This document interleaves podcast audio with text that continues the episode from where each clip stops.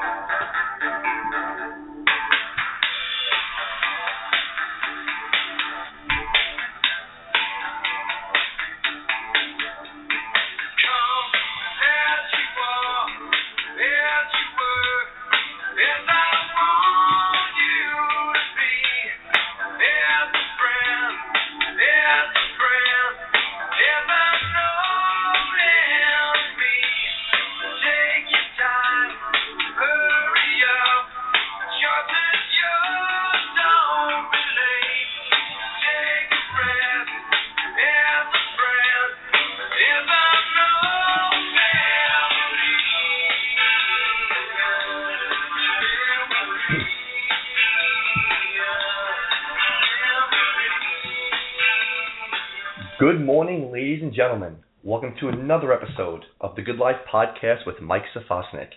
Beautiful, little chilly Sunday morning here in New York City. Phone number, as always, 607 203 5330. Started the show off a little Nirvana. I watched the documentary Montage of Heck by Brett Morgen. I'm on this real, like, doc kick right now. I gotta really start try to start sounding a little cooler here on the podcast, but yes, I'm obsessed with documentaries and books. My life is broken down into two seasons baseball season and college basketball season. With baseball season in the rearview mirror, it's time to unfortunately tell Emma Watson, Demi Lovato, and all these other girls that I'll be unable to go on the dates that they're requesting with me for the next few months because my life will be completely consumed, sadly, with Kentucky Wildcat basketball. So you guessed it, we're going to talk a little UK basketball right now. I'd like to welcome to the show author of like an amazing and entertaining book titled One and Fun, a behind the scenes look at John Calipari and the 2010 Kentucky Wildcats. Let me uh, put on the show right now my man Aaron Torres. Aaron, what's going on, brother? Uh, not much, Mike. I do have one quick request. Uh, if Emma Watson is now available, you uh, you're more than welcome to give her my phone number if that's cool. I mean, I, I hope I'm not crossing any uh, uh, boundaries here, but I, I'm just throwing that out there. If you're gonna be busy, I think I can make a few minutes. Listen, you wrote a book about Kentucky basketball. I'll allow you to date Emma Watson. It's okay. I appreciate that, man. I appreciate that. How you doing? Always good. Now, listen. Before we talk about the book, tell everybody listening who is Aaron Torres. Yeah, absolutely, man. I mean, I think I'm a I'm a lot like you. Uh, not a huge baseball fan, but just in the sense that um, I actually grew up in the Northeast. Uh, grew up loving college basketball. Um, you know, didn't grow up necessarily a Kentucky fan, but but I've always loved the sport. And you know, as I kind of began my career, transitioned into my career, um, you know, really got to cover this sport and cover these teams and and and you know, really get to know the sport really well. And you know, one of the first years that I actually did this as a professional job was the year that John Calipari took over. Uh, you know, at Kentucky with the 2009-2010 season. And you know, I always remembered in the back of my head how much fun that team was, how dynamic they were, how you know, storm of crazy good coach bringing in crazy good talent to a fan base that, as you know, Michael, um, you know, just just had been dying for something like this. So I always remembered that team. Never thought I'd ever write a book about them, you know. But but you know, the years go on, all that stuff. I begin working at Fox probably uh, about two years ago, and as last season kind of started, I, I was really talking to my editors about what are we going to do this year uh, this and that, and, and I really just thought back to that first season, and, and I we all knew last year, come you know around this time that UK basketball was going to be good. They had this great recruiting class: Karl-Anthony Towns, Devin Booker, Tyler Ulis. They have these guys coming back: Willie Cauley Stein, the twins. And I said, you know what? Let's do a story rather than focusing on this team. Let's do a story on the team that started it all. Let's let's try to track down as many of those guys, the John Walls, the Patrick Pattersons, the DeMarcus Cousins, talk about this incredible team, this incredible season, um, and do a story about it. And so I did a story for Fox Sports. Again, didn't think anything of it. But, you know, as the season wound down and as I really reflected back on that story, I really thought, you know what? There is so much good information here. There are so many good details that a fan of Kentucky basketball would want to know. Uh, started plugging away about six, seven months ago, and here we are now in uh, early or early November as we get ready for the start of another season, and this book is ready and available for purchase. Now, I'll make you laugh. Um, I was on vacation. I'm in Thailand, and I'm in an airport, and I have like maybe 45 minutes to kill. I'm on Twitter, and obviously I'm on Cameron Mills' page, and he has you in studio. So I, I know nothing about the book. Aaron, I'm actually boarding the plane, and I just downloaded the book on my Kindle. And I'm like, nice. okay, uh, obviously it's one and done. It's about the 2000. I thought it was about the championship team, the Kidd-Gilchrist, the Anthony Davis team. So I start sure. reading it. I'm like, I was pleasantly surprised that it was about the John Wall, DeMarcus Cousins team. Now let me ask you, what made this team so captivating that you had to write a complete book about them? Because I read your article. Your article was awesome. What made this team so special? You want to do the whole book on them? Yeah, I mean, what it really boils down to is when I went into this, I thought, okay, great story here. Dynamic personalities: John Wall, DeMarcus Cousins, Eric Bledsoe, Patrick Patterson. Um, you know, and but but because of a lot of the things that you probably thought as as a fan well, they didn't win the championship. Well, you know, all those players were only together one year. Does a does one season, the 2010 season, really deserve its own book? And you know, in the back of my head, um, you know, that was a big concern of mine. Is is our fans going to be into this because it's not the championship season?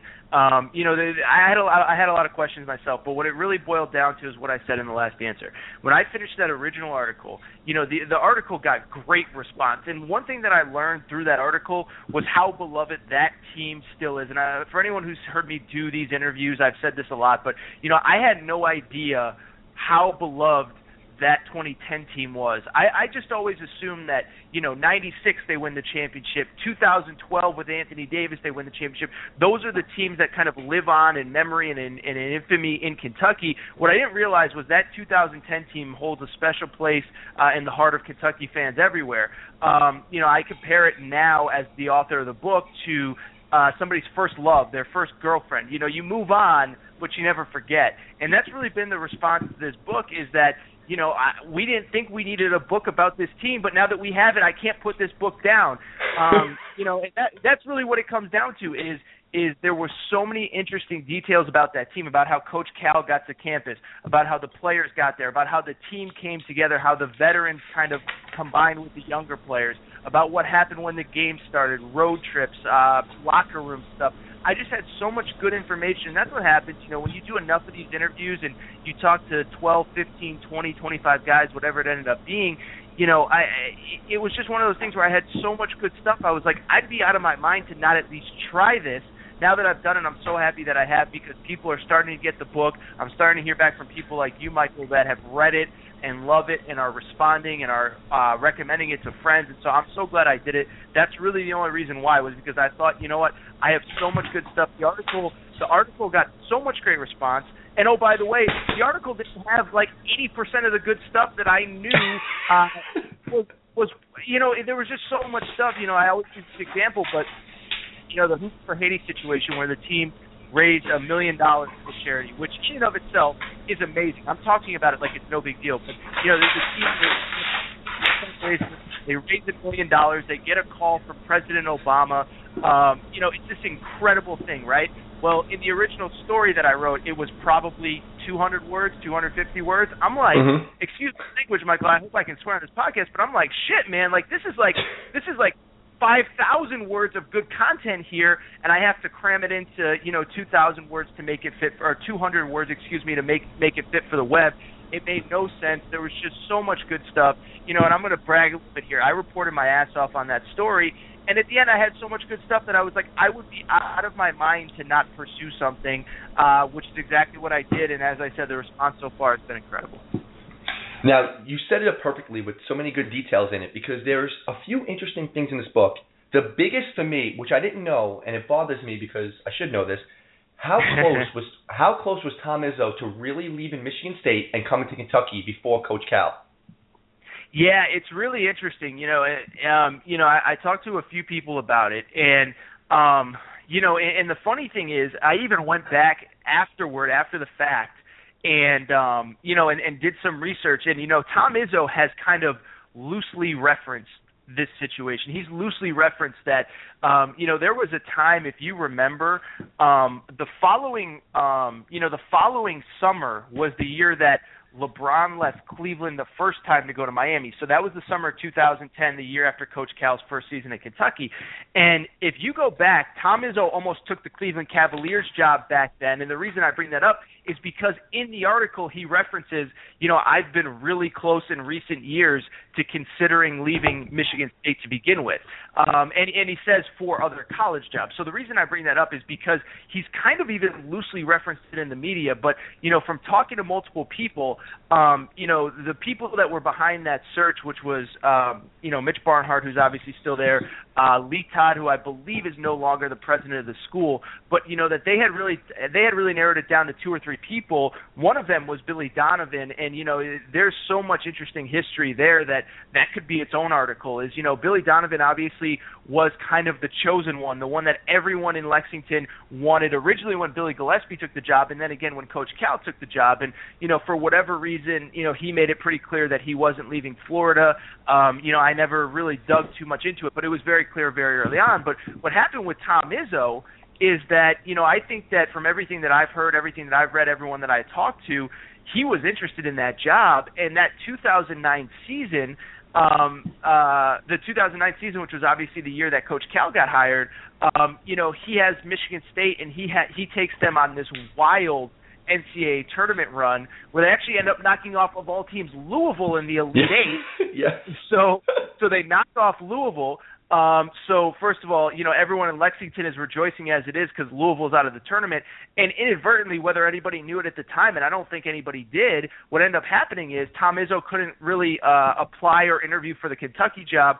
Coach Cal comes in, he blows everybody away. You know, I don't know, uh, you know, full disclosure, I don't know exactly what he said in the interview, but I think he basically said, "Look, I've been recruiting my ass off at, Me- at Memphis. I'm gonna get players. We're gonna turn this thing around right away." Um, and as Matt Jones from Kentucky Sports Sports Radio told me, he said, "Look, Coach Cal's the only one that could could have come in and done that at that exact moment, brought in that group of players that he obviously already had committed to him at Memphis. So that's not to say that Tom Izzo couldn't have eventually turned things around, but you know, Coach Cal, like I said, came in, blew everybody's socks off, and uh, you know, a couple of days later, he's being introduced as the head coach at Kentucky. So thankfully, our savior, our coach, Coach Cal, comes to Lexington. You mentioned it a few times in the book and you nailed it perfectly. I want you to get a, a, enhance it a little more when you said Coach Cal quote unquote got it. What does that mean when you say he got it to the Kentucky fan base? Yeah, I mean, I I think look, you know, being down there, um, you know, I've been a few times to cover different events, but I this this year I was down there for the Big Blue Madness event for um the NBA exhibition game between the uh, Pelicans and the Kings. And when I say he got it, it's just being the coach at Kentucky it's just such an all-encompassing job. It is you are on call, public figure, uh, 24 hours a day, 365 days a year. So there is no private time. There is no, you know, as we learned with Billy Gillispie, you can't go out to the bar and have a few too many drinks uh, because everybody's watching. This isn't College Station. You know, this isn't Tuscaloosa where nobody really cares about basketball. You know, there are a lot of places where the basketball coach can pretty much come and go as he pleases. Lexington, as you know, Michael, is not one of them. So I think Coach Cal got the the, the big picture of um, you know just what the expectations are of the fan base, um, what the responsibilities are that come with the job, that you're a public figure, that you're always on call, that you're always being watched, and you know really. Um, it's something I didn't really get into the book, but you know, it's just I, what I'm so impressed by with him is the way he's taken it to another level through the years. You know, all this stuff with the NBA Combine and with the Big Blue, you know, Caribbean tour last summer. You know, he just gets that this this program is more than just a basketball program. It's a spectacle, and you know, it's so incredible to me that that you know, I'm sure it's not just him, but you know, the fact that he got the Big Blue Madness event broadcast on the SEC network, that all these exhibition games are broadcast on the SEC network, that the Big Blue Bahamas tour was on the Big Blue uh, was on the SEC network. You know, he understands that there is a want and a need and a, a, a craving for Kentucky basketball, and he feeds that craving. And the other real quick thing on that is just that you know what I'm so impressed by is right now, as we talk in 2016, you know for most coaches, last year would have been more than a career. It was it was 38 and 0. It was a Final Four. It was the brink of a championship, a brink of a perfect season. You know, he's the only person in America that understands that at Kentucky, 38 and 0 was great. 38 and 0 was incredible. You guys will remember it forever. But you're ready to talk 2016 right now. And you know, I think a lot of coaches would have gotten caught up in the hoopla, caught up in the hype.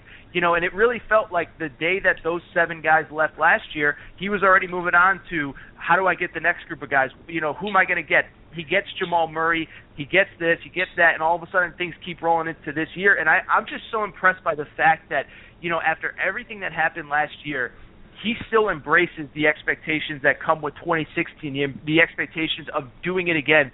The reality that whether he likes it or not, they're now a top five team going into 2016, and I love that he embraces that, and that that that all kind of feeds into the bigger picture of he gets it. He understands what this job is about. It's not about one year, one season, one title, one group of players. It's a never-ending quest, and you know, it's it's it's a gift and a curse. No matter what he does, you know, everyone's always going to want more. But I think fans, of course, do appreciate everything that he has done for that program. I love how you mentioned it's a it's an all-consuming job. I think you mentioned it in the book or something.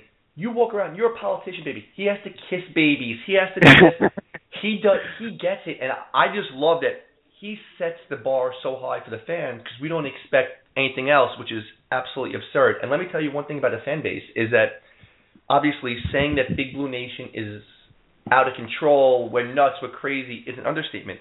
I have a good uh when I went down to Kentucky a few times, I met this guy, Rupp Arena Mike. He gave me a ticket to the game.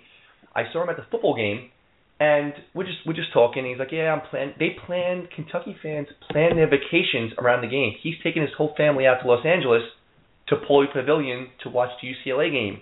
People plan their vacations around this team, and that's what a lot of other fan bases don't get. The you were down there. Is Big Blue Nation insane? Is that an understatement?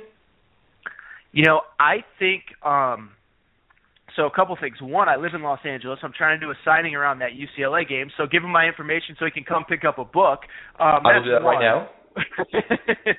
but two, you know, I, I mean, I, I think that is one of those elements that, you know, part of it is the cycle of the college basketball season, but it's something that, you know, it's so unique to college sports, and and I think. I really think it's it's it's unique to Kentucky, and you just said it. You know, and, and the thing that I've learned about this fan base is, you know, a great example of this is the SEC tournament, right? It's like people literally get one week of vacation a year and they use it to go wherever Kentucky's playing in the NCAA tournament. And sometimes they don't even have tickets for the games or they can't afford tickets for the games and they just go to be there to be around other Kentucky fans. I don't think there's anything quite like it in sports. There's obviously big foot college football programs who you know go to bowl games and stuff like that. But you know, Kentucky fans, whether it's the the the Bahamas trip last year, whether it's going to, up to New York once or twice a year, you know, I, you know that that um 2009 2010 season, they played a game at Madison Square Garden against UConn. I grew up in Connecticut. Full disclosure, I hate to admit it publicly, but I went to UConn. I know that program really well and UConn fans take pride in saying we we we own the Garden. We we we run this place. And when Kentucky played them there in 2009, 2010, it was 90% Kentucky fans. It was insane. It was royal blue everywhere. And that you're absolutely right, Mike. That is something that people don't fully realize. They don't fully appreciate is that this is this is a 24 hour thing. This is we plan our vacations around this. Um, you know, we take our holidays around the NCAA. You know, it's just it is what it is. It's I, I think it's totally unique to Kentucky basketball. I'm not saying it makes them the best fan base, quote unquote, in the world, but you know, it's just it's so hard to think of something comparable when you put it like that, like because of the reason that you just said. I went to Europe in April, and we were supposed to leave three days early, and I actually po- not postponed the trip, but I booked the trip a day after the the national championship game. I I couldn't have missed it. But now listen, whenever I do a Kentucky-based show, like most of the listeners are diehard Kentucky fans, Big Blue Nation. So I'm going to pick out a couple of things in the book, and if you can enhance it and talk more about it. One of my favorite moments of that 09 10 season was the DeMarcus Cousin Call Me game. Can you explain yeah. to everybody what that game is? I love that. I love that game. Yeah, a lot of people do. Um, Yeah, so the real quick backstory, because there's a backstory that a lot of people know, and then there's kind of the the end to the story, which a lot of people don't know. So I love telling this story. So the the, the backstory, which a lot of people know, is uh, towards the end of the year, Kentucky's either the number one team in the country or the top five, and you know it's really the start of this this era where every time Kentucky goes on the road, it is it shuts down the city. It's the biggest game that that town has ever had in the history of their program uh, you know, I as I said in the book, you know, I don't know if Coach Cal had coined the term where we're everybody's Super Bowl. I don't know if he had coined the term by that point, but if he hadn't, uh, you know, that's when it started to come to fruition. So, you know, the, the Kentucky gets to go on the road. You know, most of America, for whatever reason, doesn't like DeMarcus Cousins. They think he's this big bully, he's this big this, he's this big that. You know, Kentucky fans obviously know that that's not true at all. But so the reason I bring it up is because um, right before the game, as the team's getting ready to leave, DeMarcus Cousins' phone starts ringing, and it's a phone number that he doesn't know, and so he picks it up, and it's a Mississippi State fan. And then he hangs up, and another one calls, another one calls, another one calls. So the Mississippi State fan base, the students, had gotten DeMarcus Cousins' phone number. You know, nobody knows how, nobody knows where, but they just start calling him and calling him and calling him and calling him. And you know, obviously, um, you know, for anyone else, it would be a big distraction. You know, I think Demarcus had some fun with it. He started, you know, picking up the calls, some of them. But you know, they get on the team plane, and he gets off the plane, and there's just, uh, you know, his voicemail box is full, and so they, he, you know, people they keep calling him, and it's this, it's this incredible thing where you know, finally the team gets to the arena. It's a huge game. It's an ESPN game. You know, I think you know, uh, Dick Vitale might have been there, whatever and, you know, so it's early in the game. DeMarcus has been getting never-ending phone calls. You know, it got to the point on the team bus on the way over, like everyone's like, "Who are you on the phone with?" And it turns out it's Mississippi State fans. So um, early in the game, um, you know, there's this, um, you know, there's a loose ball, and they, you know, uh, you know, this is during the game. Uh, I think it was John Wall actually uh, took a jumper, missed it. DeMarcus grabs it throws down this vicious dunk. Then he, before he turns to run back up the court, he just turns towards the student section, puts you know a hand up to hand up to his ear, and says and screams, "Call me!" You know, like to the whole student section. So, uh, you know, the best part was that that the his teammates knew exactly what they were what he was doing. They were all doing the "Call me" thing on the on the uh on the bench and you know it's crazy because when I was down there DeMarcus uh you know was obviously down there playing for the Kings and you know he actually um you know he actually has now as a professional six seven years later started selling t-shirts with the call me on it. So you know I'm, i think you can get them at demarcuscousins.com i actually uh, picked one up myself while i was down in uh while i was down in lexington. But the funny backstory to that which a lot of people don't know is that so you have this crazy situation call me um, you know, dunks, puts his hand up to the crowd. It becomes a national story. You know, you can see on YouTube there's videos of that night Sports Center, and Scott Van Pelt knows exactly what he's doing and references it on that night Sports Center. But what's crazy is what people don't know is after the game, people are still calling him. He's still picking up the phone, and according to more than one person on the team. He didn't even change his phone number when he got back to Lexington. He kept the same phone number, and I mean, I guess he probably still got calls throughout the year. But you know, it was just quintessential. DeMarcus is like, you know, he's not going to let a couple fans intimidate him. He's going to have fun with it. And then, oh by the way, he didn't even, even end up changing his phone number when it was all said and done. I that's one of my favorite stories, and I mean that throughout the whole season. That's just a great moment. And the other thing that this got a lot of flack from people who hate Kentucky and want to just say how Coach Cal ruined college basketball, but take me through that famous John Wall dance when he gets introduced at Big Blue Madness. Sure, yeah. I mean, that was, you know, that was even for an outsider like me, that was a pretty signature moment because you hear about these recruits and, you know, I think this was even back in a time in 2010, 2009 doesn't seem that long ago.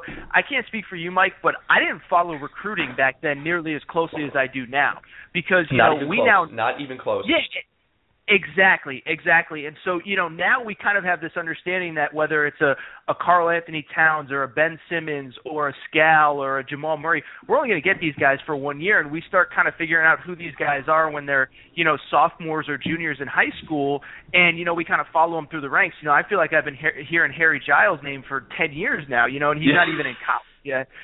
So, um, so yeah, so I had heard of John Wall. I can't say that I knew anything about him, but you know, it, it, I, as a fan, I remember it, and obviously I got into it quite a bit at the book. But in the book is that you know, um, it was crazy because it was the first Big Blue Madness under Coach Cal, and to really understand it, what you need to know is that you know under previous coaches, Big Blue Madness was kind of this this headache of an event, right? Like it's something you have to do because the fans want it, but you know, Billy Gillispie isn't the kind of guy that wants to get up there in front of 24,000 and dance and make a speech and do something funny, you know.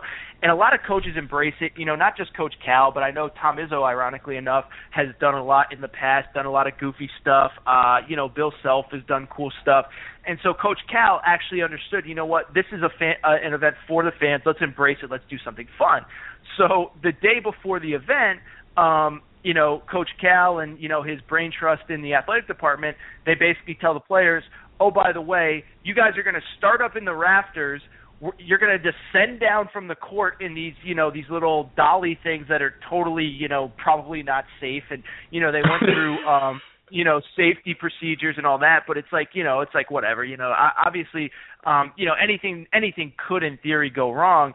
But you know a lot of the players are hesitant. You know DeMarcus Cousins was terrified didn't want anything to do with it. But you know um as the players are kind of being introduced and coming down you know the spotlight gets flashed on John Wall, and again, I, I, think I speak for a lot of people when I say that we didn't follow recruiting nearly as closely back then. We don't really know much about him. We hear he's a great player. We hear he's a, a future lottery pick. We hear he's a one and done kind of guy, but I didn't know anything about him, what his personality was like, anything like that and the spotlight flashes on him and he does a little thing where he kind of bobs his knees and he makes a fist and then he turns it out and he makes a fist and he turns it out and he's doing the John Wall dance and the crowd obviously goes nuts and you guys all know you guys are all Kentucky fans you guys all remember um but it was it was an incredible moment. It was this moment that you know fans across the country, across the world. You know, I'm sure you were probably doing it over in New York City. Oh yeah. Nobody was looking like you know, I mean, it, it was this incredible moment, right? You know, and it was just, um, it was just one. Of, it was just one of those incredible moments that, you know, you really, um, you know, what I loved about it is, you know, obviously, you know, John had put some preparation into it, but you know, you can't, you know, you can't, um, you can't fake the excitement and the enthusiasm and you know it's just funny because you know we now look at John Wall as this all-star guy that makes millions of dollars but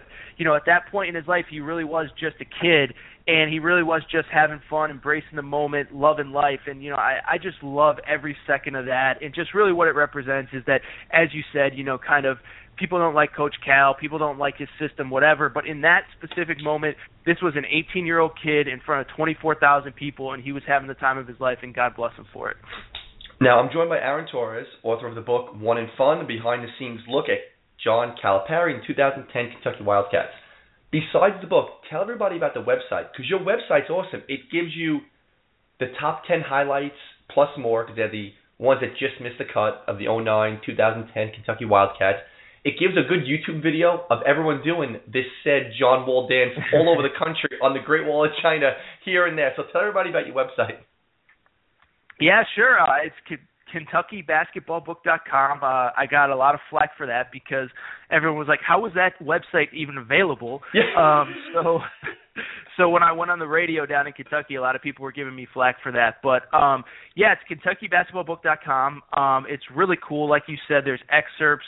There's information on why I decided to write the book. A lot of the stuff that we've gotten into. I actually probably need to do a better job of uh, updating it because we've done a lot of um you know, I've done a lot of new stuff since then, a lot of interviews, all that kind of stuff. But you know, it was really just there with the intention of giving fans an understanding of what the book is, why I decided to do it, um, you know, who I am, what my background is, what my qualifications are to write it. Um, you know, and I would encourage people who uh, are not familiar with the website to um, to actually check it out because, and the reason is because you know, one, first of all, there's a personalized email address um, it's Kentucky Basketball Book at gmail.com. Very easy to remember. If anybody has any questions, I answer those emails all myself. Uh, happy to take any questions.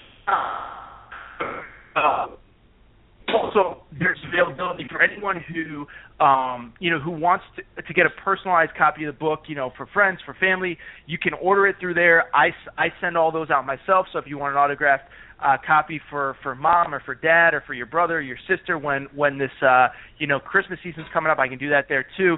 Uh, also, there's a mailing list. I would encourage everyone to subscribe there. Uh, I'm going to be doing some giveaways, some promos around the holiday season, so I definitely recommend uh, people to check that out. But yeah, the website is KentuckyBasketballBook.com all that information is there. And like I said, I, I really do encourage everyone to check it out because um, you know it's it's uh, you know it's a one-stop shop for everything that's going on with the book. And I really do think um, you know you're going to learn quite a bit but also you know it's going to be you know it's just going to be beneficial to you because you know you're going to be in the loop as we get you know as things get uh, busy during the holiday season and you're going to want a copy of this book.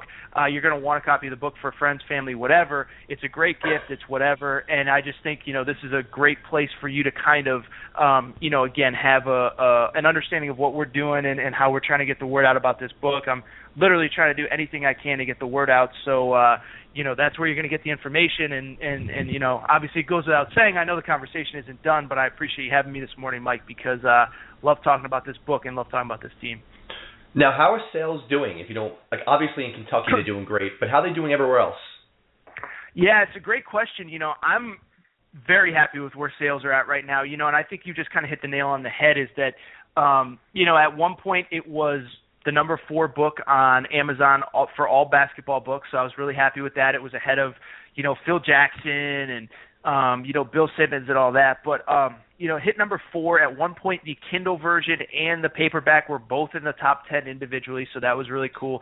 Um, you know, and, and what what's been very nice for me is, you know, I was talking to a friend of mine about it the other day, is that you know, college basketball season really hasn't even started yet. Like college basketball isn't on the forefront of anybody's mind. So I have a feeling one as we get towards the holidays, and then two as we get towards February and March. I, I'm really hoping to kind of take this on a national scale. I've talked to a few national outlets that are, you know, more than willing to help me as we get closer to the start of the season. But you know, um, that's really what it boils down to. Is it's the sales have been great in Kentucky, but I want to get the word out because I think Michael, if you, could speak to this, if you're a college basketball fan, regardless of whether you're a Kentucky fan or not, you are going to love this book. You know, this is the type of thing that um, you know, I, I know you work in, in, I believe, law enforcement, Mike, and you know, this is the type of book that's going to get passed around. You know, my buddy's a firefighter, passed around the the firehouse. Guys are going to read it. Guys are going to want to check it out.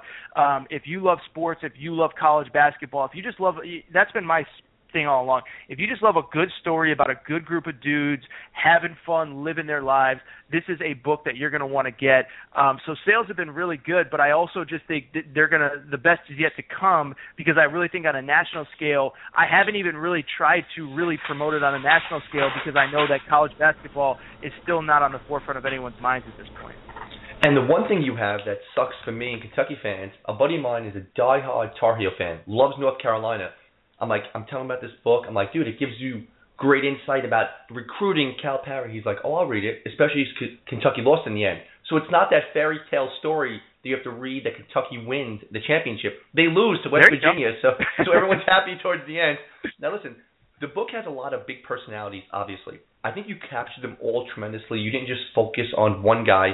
I love the part when you said Coach Cal made Kentucky cool again. And here's what's funny.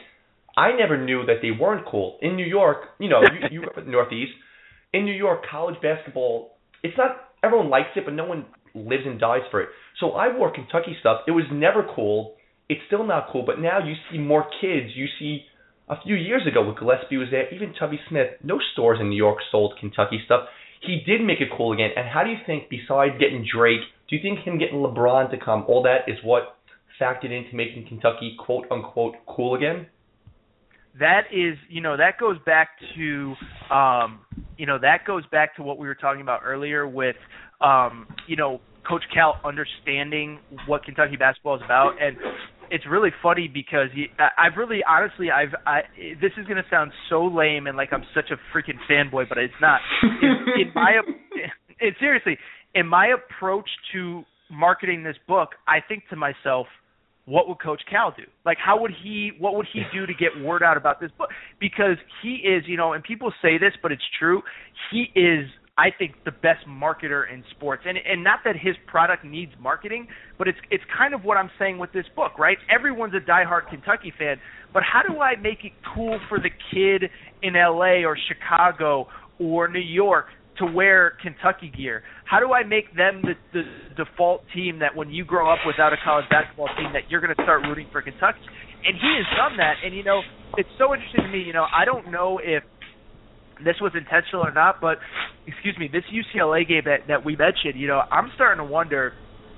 Kentucky already plays in New York this year when they play Ohio State.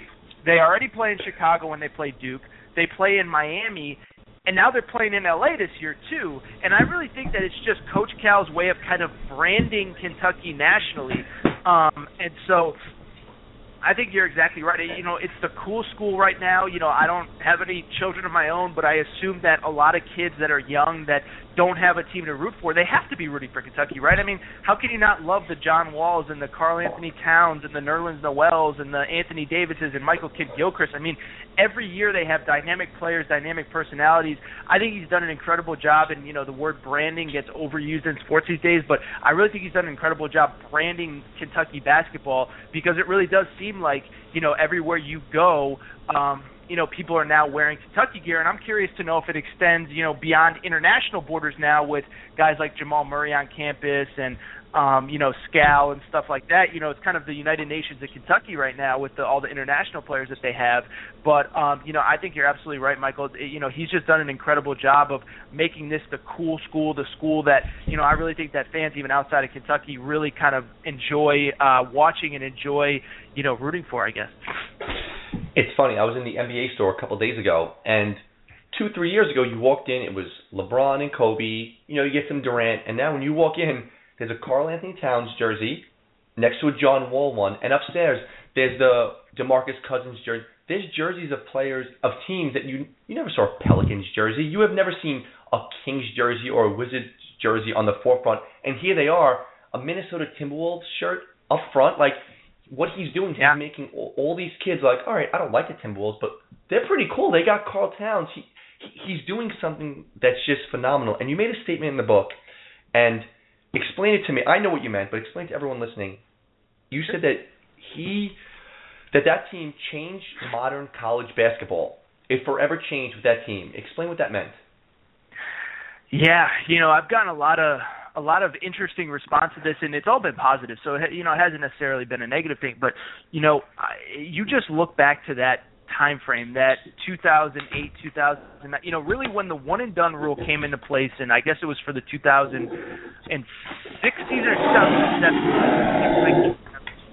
Um, you know, it, everyone just kind of assumed that you know there was just this very bad stigma to being a one and done player that the kids didn't care about the school, that um, you know that they didn't care about the program, that they weren't going to class, that you know they that that that they they they were just not good kids or they were selfish or they were whatever. And so I I think this team really changed it in two ways. First of all, I I think as much as any group this group is the face of the one and done um you know the one and done rule. It is, you know, it, it is the fact that this was the first time really that three or four of these guys came together. You knew you were only going to have them for one year, and everyone put their egos aside and said, "Let's do what's best for this team, what's best for this program, etc." And oh, by the way, as I mentioned, they can still be good kids. You know, John Wall. You know, I always say this, but you know, John Wall just gave four hundred thousand dollars to charity about a month ago. You know, that's not a bad person. Demarcus Cousins, anyone who knows him knows is not a bad person. Eric Bledsoe, quiet kid, but he's not a bad person. You can go to school for one year and you could still do all your coursework. You can still be a good citizen. You can stay out of trouble off the court. You can be a good player and a good teammate on the court. But what I really think it really changed was the idea, and, and this is more Coach Cal than anything, it's just this idea that it's wrong to only want to do that. And you know, I think the greatest testament, as ironic as it sounds, the greatest testament to what Coach Cal does and the way that he has transformed the sport is what Duke is now basically copying his blueprint verbatim. like like you know, it started with the Kyries and the Jabari Parkers and stuff like that, but Duke just had a season where they won a national championship with three freshmen in their starting lineup who have now gone on to the NBA level. You know, three or four years ago, Kentucky was the only one even trying to do that, and everyone had this this perception of oh, it's Coach Cal, you know, you know, getting kids in and pushing them out and nobody cares. And it's it's like and it's like no he's actually doing what's best for the kids. A lot of them only need to be on campus one year. I think it's safe to say that Karl-Anthony Towns didn't need a second year of college basketball considering that he's averaging you know like 24 points a game or whatever the hell he's at. I don't know if it's quite that high. It's like 17 and 10 though. I mean he's had you know a double double every time he's a walking double double every time he steps on the court. But um, you know, I so it really comes down to that is that you know they, they had the there was this perception that that one and done kids were bad, that they didn't care, that they were not good kids. And that team changed it, and that team really opened up the door for more teams to kind of open, you know, kind of take on this philosophy. And now it's something you see Kansas doing, you know, you see um, you know Arizona doing, you see Duke doing. Um, you know, other schools are willing to embrace one and done kids. You know, Cal Cal University has a couple kids that I think frankly Kentucky wanted last recruiting cycle, but that are probably only going to be there one year. And I think that a lot of college basketball fans and, and coaches now understand that, you know what, give me the best players, even if I'm only there for a year, uh, you know, we're happy to have them because um, you know, the, the, the, they can be good kids and they can be good players and they can only be here one year. And so I think that group, as much as anybody, really kind of changed that perception and changed that culture. And it's funny, you don't hear anybody else saying now how Kentucky's ruining college basketball anymore. No one, no one's saying that on every post, everything on Twitter that Kentucky ruins college basketball because every team now is doing the one and done. Everyone wants to get these Kentucky players. Well, and it's really funny that you say that on this specific morning because on uh I guess it was Thursday or Friday, whenever Harry Giles committed to Kentucky, um, or committed to Kentucky. Wow, that's a big screw Dude, up. I, I apologize. I, I wish. I wish. that's a big screw up on my part. I apologize for anybody listening. I'm sure uh, I am now persona non grata. But you know, so. Uh, so um, you know Matt Norlander from CBS Sports, uh, who's who I know pretty well actually, um, you know, he tweeted something about, you know, Coach K is on a crazy recruiting run the last few years, and he lists the names, you know, Kyrie, Austin Rivers, Jabari Parker, Jahlil Okafor, all the way down to Harry Giles, who committed to Duke on Friday. My bad, Duke. Um, and you know, he just says, "What a ridiculous recruiting run." And then I kind of subtweeted him, you know, you know. Uh, Coach K, what a jerk! That guy's ruining college basketball. And obviously, about you know 20 Kentucky fans picked up on exactly what I was saying and exactly what I was doing, and uh, they they were cracking up and they were tweeting at me like, you know, you know that was a good one, or you know, good, you know that I like that, or I see what you did there, or whatever they end up saying. But um, but uh, a lot of people did like that because you know it really is true is that um, you know, it turns out that John Wall didn't ruin college basketball, and neither did DeMarcus Cousins, and neither did Nerlens Noel, and neither, you know, you know, Gilchrist, and like I said, you know, these kids can be good kids, good players, good people, and not ruin the sport as we know it. Now, a couple of personal questions while I have you on the phone. Who was your mm-hmm. favorite person, your favorite person to interview for this book, and why? So my favorite person, probably not who most people would expect, is that uh, my favorite person, maybe my favorite person on the entire planet, is uh, Dwayne Peevy, who was the sports information director that season.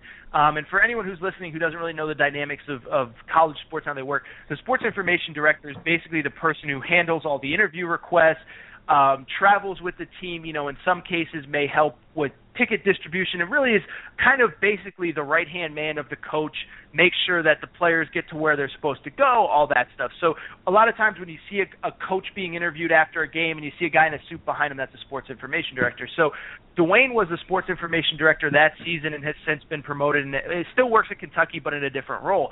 But you know, so he was on the ground uh, during that season um, eh, you know, with the team everywhere they went from the day Coach Cal got hired. He was the one with Coach Cal getting ready for that famous first, you know, press conference. And you know, uh, what was so interesting about Dwayne was that he was there but he had also been there the year before with Coach Gillispie, and he had also, by the way, you know, had a, this extensive career before that. So he had some perspective on that 20, you know, 2009 2010 season that other people didn't have. But it was so interesting talking to him because he remembered all the details, and you know, he's the one that remembers the locker room stuff, and he's the and and, and by the way, he has an incredible memory, which helped me, and he's incredibly dynamic, and you know, uh, he's got as big of a personality as any of those players did. Um, but you know, he was incredibly gracious with his time, gave me a ton of insight and a ton of information, and um, you know, he it, what was so interesting was that he was there from the beginning. He was there the year before. You know, he told me, and I don't even know if this actually made the book, but the year before when he had Coach Gillispie, um, you know, he was almost pitching national outlets on Coach Gillispie's players rather than you know whole media, you know, the whole world's media descending on Kentucky like they do now. He was pitching ESPN and Fox Sports and whoever else like, hey, we got this guy Patrick Patterson, we got this guy Jody Meeks, check us out, do you know? Because it it was just a, such a cultural difference, um, you know, from the year before to the year after. So he was um incredible. He gave me so much good insight. And actually, I don't know if a lot of people know this. He is where the name of the book actually came from. I have to give him credit on that one because in in in my time interviewing him, the one thing I took away, and this is a guy that has been there um, for the entire John Calipari era.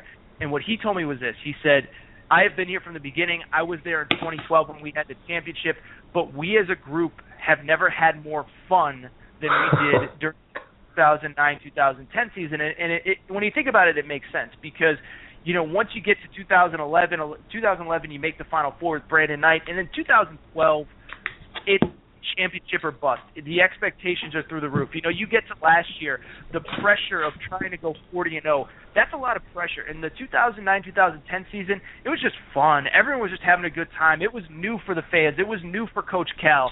It was new for the players. Even the players that had been there before had never really experienced anything quite like this, and it was really a joyride kind of season um, where you know I, I think I speak for the fans because I've spoken to enough of them who who said it to me.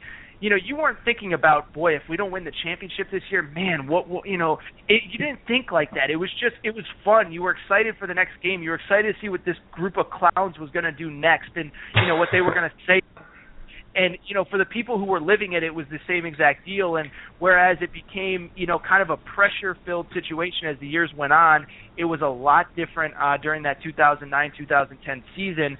Um and so you know i i would say that Dwayne as much as anybody was important to this book. You know i don't know I know for a fact that the original article that I wrote last March wouldn't have been half as good. Um uh you know without Dwayne. And I I don't know if I would have done a book because I don't know if I would have felt like I really had a lot of the behind the scenes stuff uh if it wasn't for Dwayne. So I think it was as important as anybody uh for me doing this book. Now I got you for a few more minutes before the podcast turns yeah. off. Are you are you working on any other books? Um people are already asking me do you, you should do one on 2012 or you should do one on 2015 honestly, I'm not opposed to it. I I enjoyed this. I enjoyed every second of it. You know, I I know that the fans would love it, and I really think that the people of Kentucky would be pretty responsive to it. So um, I'm not going to say this is my first or last book. Uh, I'm just saying. Um, you know, I want to get through this one first, and if you guys as a fan base have a clamoring for more, I'd be happy to do it because this has been such a fun experience for me. I've loved every second of it. My goal right now is to get this book to number one on all of Amazon's basketball list uh, you know, to sell enough copies where maybe I can take a little tropical vacation and then, uh, you know, re- reevaluate from there and kind of see what the deal is. But no, it, it was a blast, and I would absolutely have no problem doing another one. And I think the fans have responded in such a way that leads me to believe that at some point I probably will do another one. I ask this question to everyone on my show, and obviously you're not a professional athlete, or maybe you are, but I always love to get different answers. Right now, you and I are out. We're in New York City. We're at a bar. We want to impress sure. somebody. You take your phone out. Who's the coolest person in your phone that you can text that'll text you right back? Because you met some cool people doing this. so who's the right now? You you take your phone out. You're like, look who I can text right now. Who's the coolest cat in your phone right now? Well, you know, this is a really funny story. Um, I am now, you know, I now have a beautiful girlfriend that, um, you know, that I'm very happy with. But you know, so what, smooth, I actually so smooth.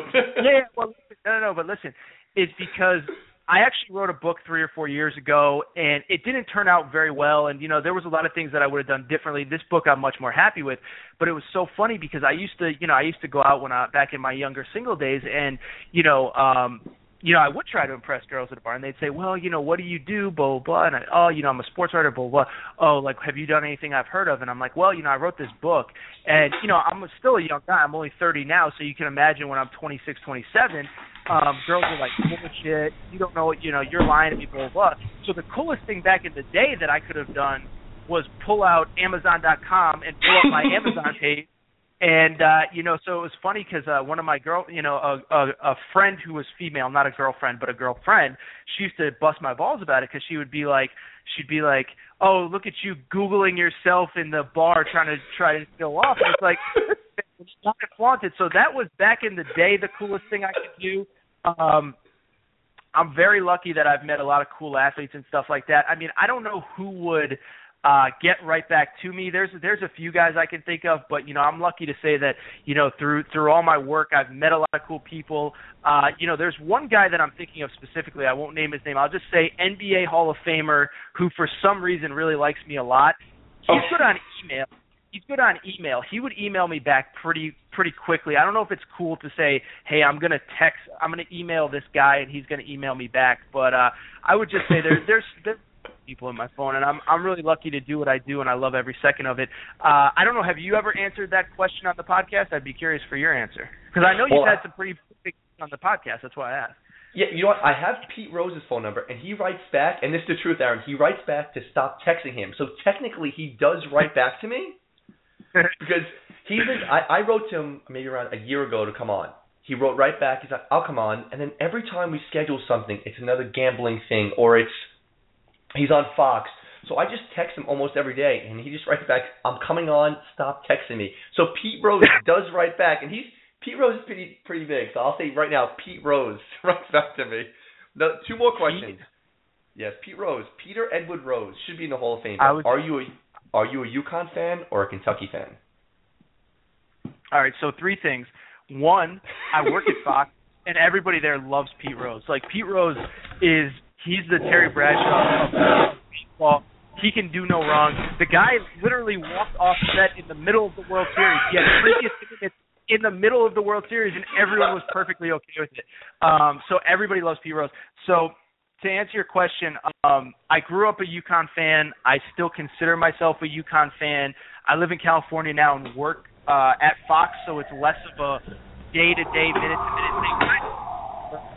Uh, but what I have also heard quite a bit, you know, really since I started my writing career, uh, but specifically since I started this book, is a lot of people tell me that you, that hey Torres, you're quote unquote uh, a, a closet Kentucky fan, and you know I don't know if I'm a closet fan. I mean, look, man, there are times like, yeah, I'm going to be honest. Last year when they're 38 and 0 and going for history, yeah, I'm rooting for them to get history. But what I would say is, I don't know if I'm a closet Kentucky fan, but what I will say is that I love Coach Cal and I love what he's done. I think it's so great for the sport. I think it's so great for sports in general when you have no choice but to talk Kentucky basketball in the middle of July or in the middle of September or whenever it is that's not college basketball season, and you're still talking Kentucky because Coach Cal, um, you know, is setting up an, a, a, a combine event or Coach Cal is showing up courtside at an NBA playoff game. You know, I think he's great for the sport, and I will say that I am an unaped- unapologetic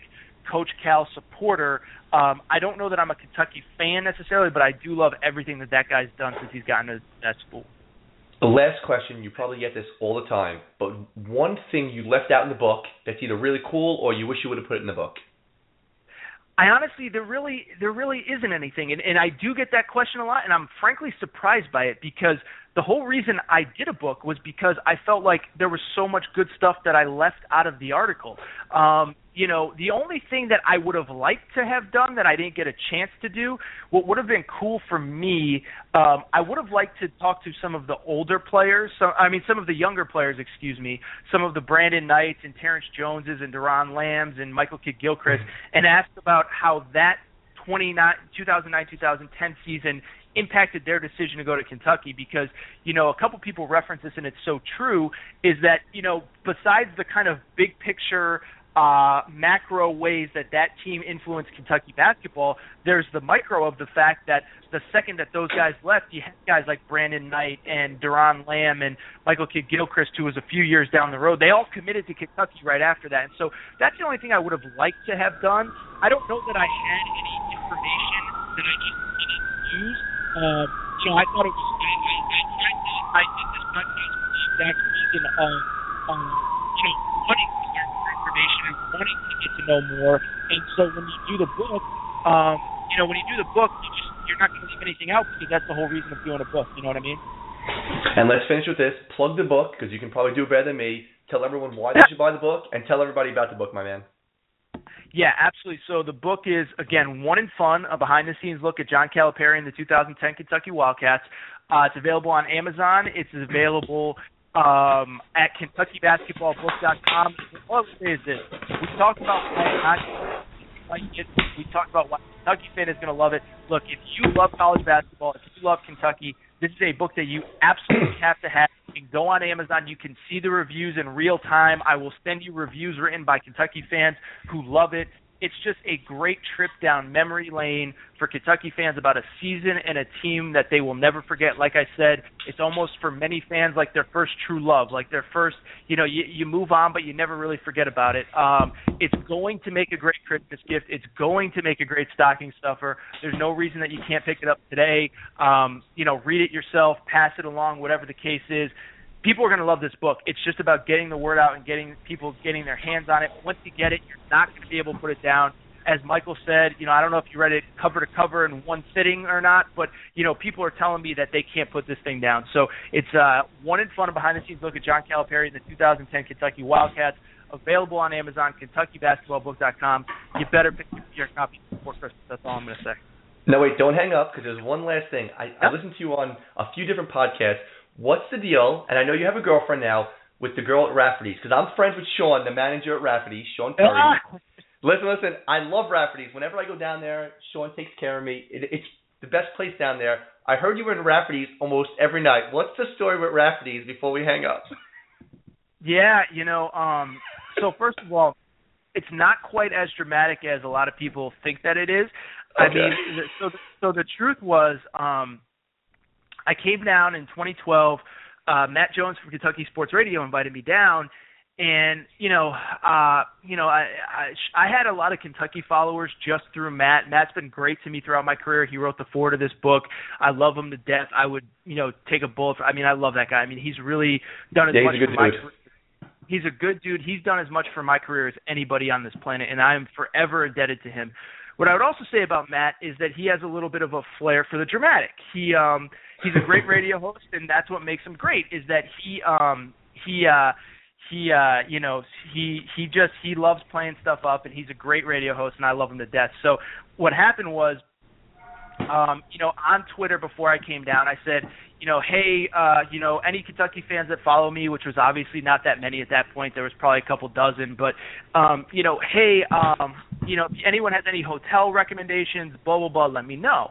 So our mutual friend Sean gets right back to me, hey, DM me, I, I can help you out.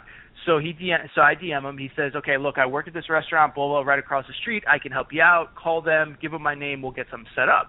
So I do it. It's amazing. It's incredible. We get it set up, and I end up obviously, you know, like so I'm in Kentucky and you know the first night I think I go out and get drinks with Matt. The second night, you know, I I, I check into this hotel in Lexington and you know, um and uh and you know Sean says come down blah blah blah so I go down there for probably a couple hours grab a few drinks so the third night was the, the night of the game and I you know immediately following the game I write up my story you know I was writing a story for Kentucky Sports Radio it's still available online you can still get it and so Sean says, you know, come over have a few beers.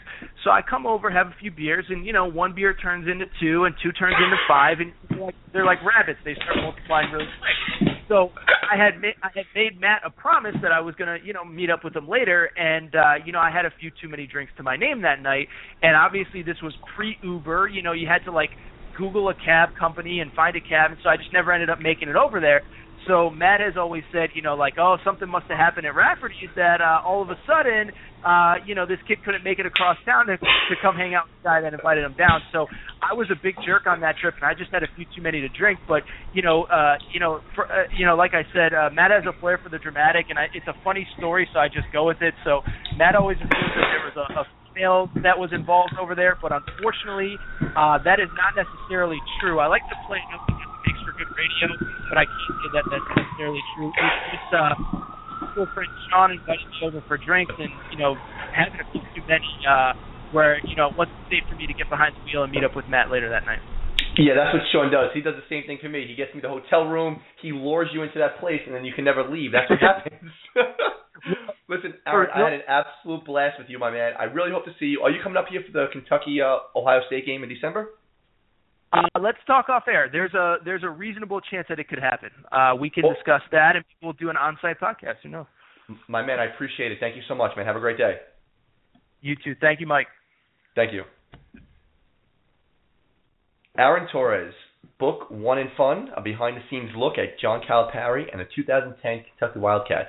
He asked if I read it in one sitting. I did. I had a 16 hour flight home from China, so obviously I finished the book. It really is a great book. I wouldn't have had him on if I didn't want to promote how good a Kentucky book it was. It gave you good insight about recruiting John Wall and DeMarcus Cousins and him leaving well. I really recommend the book to anyone listening, especially if you're a Kentucky fan or if you hate Kentucky. Because listen, spoiler alert, like the Titanic, they lose to West Virginia in the Elite Eight. Anyway, I'm setting up a podcast with Billy Moore. He was on Locked Up Abroad. He was the one who was in a Thai prison for uh, drug dealing. Completely different set of shows. But listen, everyone, thank you for listening. Have a great day, and we'll end with some music.